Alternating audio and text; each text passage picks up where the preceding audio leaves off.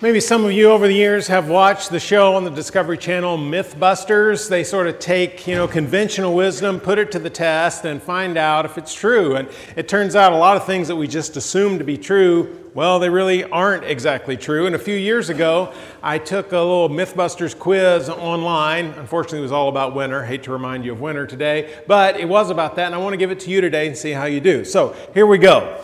Four questions, all true or false. If you lick a metal pole when the temperature is below freezing, your tongue will stick to it. True or false? What do you think?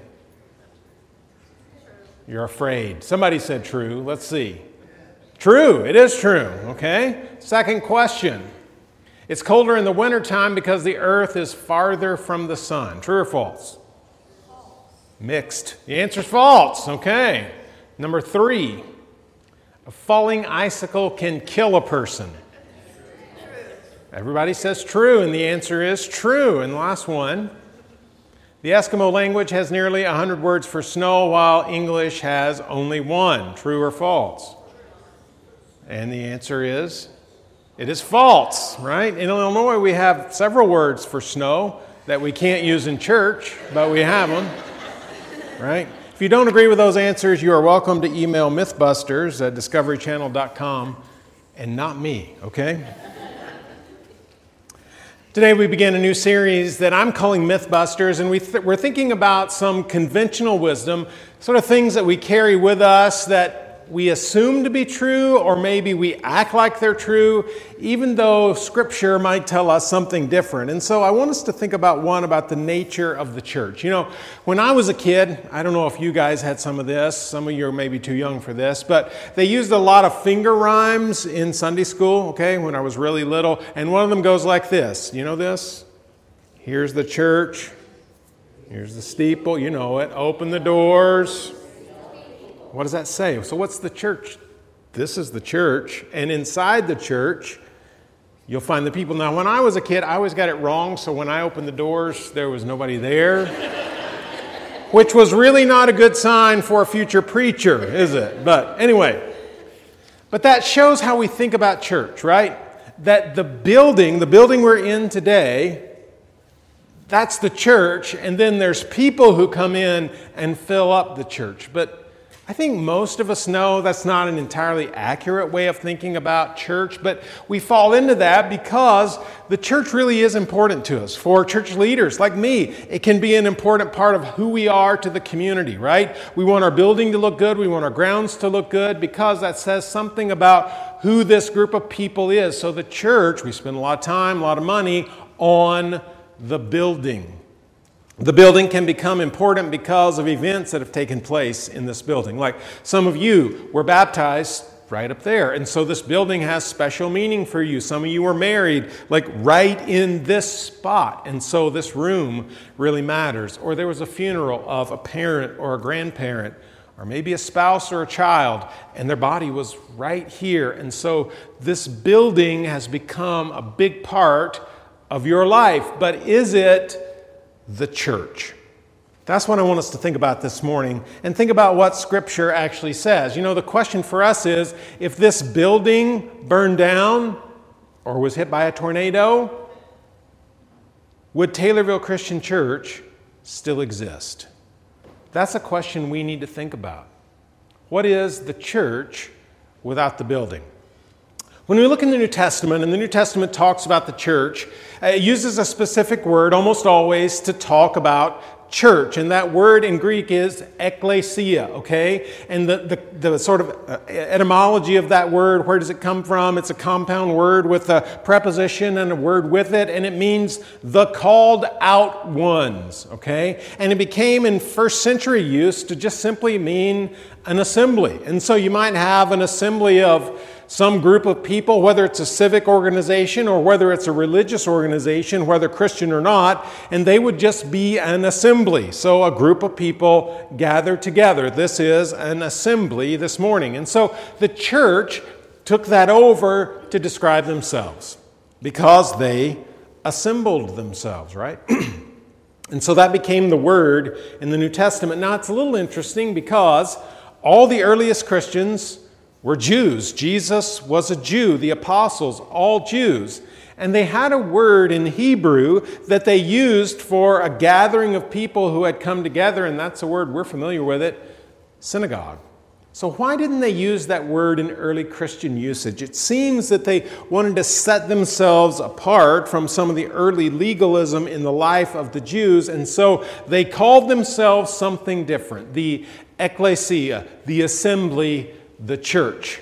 Now, how did early Christian writers talk about that? I want us to run through several passages today, uh, a few in Acts, one in Romans, one in 1 Corinthians. We're not going to spend long on either one, but to see about how the early church talked about themselves. So, in Acts chapter 16, we have Paul and Silas, they're ministering in Philippi. There's a woman there who has an evil spirit. They release her from the evil spirit, but because of their action, strangely enough, they get arrested and then they're released from prison. And this is what we read in verse 40 of chapter 16. After Paul and Silas came out of the prison, they went to Lydia's house. Well, we'd sort of say they went to the church, but they went to Lydia's house where they met with the brothers and sisters and encouraged them. Then they left. Why did they go to Lydia's house? Because that's where the church had gathered. They didn't have a building. They didn't own a building that they could go to. They met in people's homes, and we find that at work all through the New Testament that, that well, the church just met where they could. And if you had sort of a wealthy member who had a large house, that's probably where the church met because that was the biggest room that they had in common. So in Philippi, they met in Lydia's house. Makes sense. And so a lot of the time they met, they had sort of house churches. The building wasn't the church, the people were the church. Chapter 18, they're in Corinth. Paul's normal practice is to go to the synagogue first, and he preaches to the Jews who were expecting the Messiah, and he would show them how Jesus fulfilled the prophecy of the Messiah. And sometimes it didn't go so well.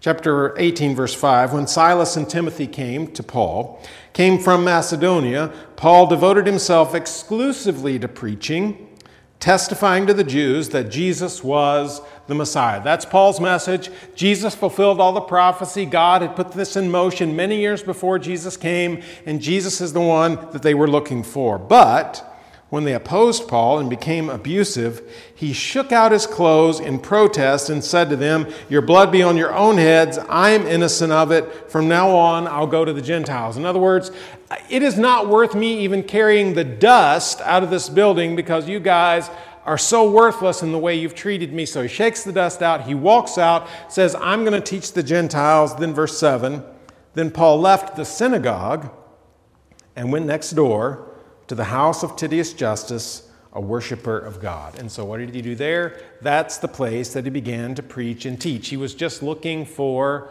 a room. And apparently, this man allowed Paul to use that room. Over in chapter 9, we have Paul in Ephesus. Same thing go to the synagogue, preach to the Jews, and sometimes they heard that, sometimes they pushed back. Verse 9 but some of them became obstinate. They refused to believe and publicly maligned the way, which was another word that described Christians. So Paul left them. He took the disciples with him and had discussions daily in the lecture hall of Tyrannus. So, why that? Well, it's a lecture hall. It's designed for people to gather and hear someone speak. A room Sort of like this, right? And so it was a perfect place for the church, the assembly, to gather, and Paul could use that room, just like a house, to speak to these early Christians and to speak to people who were interested in the church. So, what we see so far is in Acts, you use whatever room you got, okay? They didn't own a building, so they just used buildings that became available to them. We see a similar picture in both Romans and 1 Corinthians. In Romans chapter 16, Paul sends all kinds of greetings to people to the church in Rome. And this is what he says in verse 3 Greet Priscilla and Aquila, who show up throughout the New Testament, my co workers in Christ Jesus. They risked their lives for me. Not only I, but all the churches of the Gentiles are grateful to them. Greet also the church, the assembly, the ecclesia that meets at their house.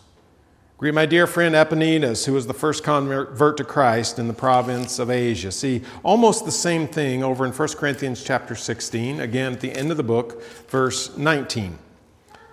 The churches, the ecclesias, in the province of Asia send you greetings. Aquila and Priscilla greet you warmly in the Lord, as does the church, the ecclesia, that meets in their home, at their house. So, consistently throughout the New Testament, what we see is that the church doesn't have a building. And in fact, the church wouldn't have a building. Because the Roman Empire doesn't want to allow any group that says we have a king who's not Caesar to be very permanent. They don't want them to own anything. And so it's not until like the fourth century when Constantine is on the throne and he declares Christianity to be the official religion that we see churches have buildings. Before that, you've got the church in Ephesus, which is this large group of people that meets in various homes throughout the city because they were available to them. So, what we experience is in some ways very different from what the early church ex- experienced. And what it speaks to us is this this building, man, it's important. We use it. I love it. It's not the church. We are the church. Okay? We're the church, the people. You open the doors, you don't have the people, you open the doors, and you've got the church because we're the church. When the New Testament talks about the church, it's always a group of people. And so we have to get that in our minds and change our mindset a little bit because it changes how we think about church. So if we gather somewhere else, we're still the church because we are the church. And there's a couple of implications that I think comes from this that helps us sort of take this into our lives. First of all, we are a community of faith.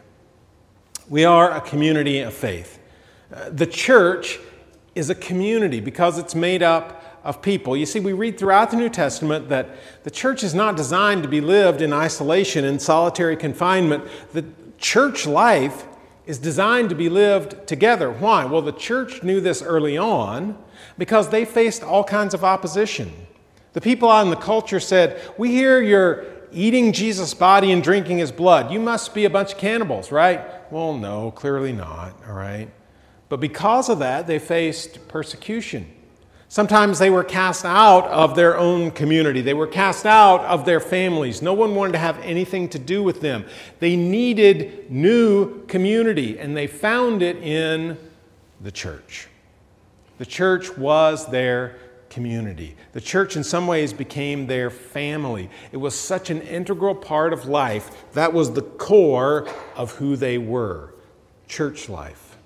Okay? So we are a community of faith. We experience similar things that maybe we don't get thrown out of our culture, our family doesn't reject us, but we share this life together. We're here to strengthen one another and encourage one another. And as we've talked about already today, to pray for one another. So we're a community of faith. But the other thing I think we need to remember is we are the church wherever we go. Okay, if we gather somewhere else, we're still the church. But when we leave this place today, we'll still be the church. And especially in a small community where people sort of know what church you go to, we're a witness about the life of this church wherever we go.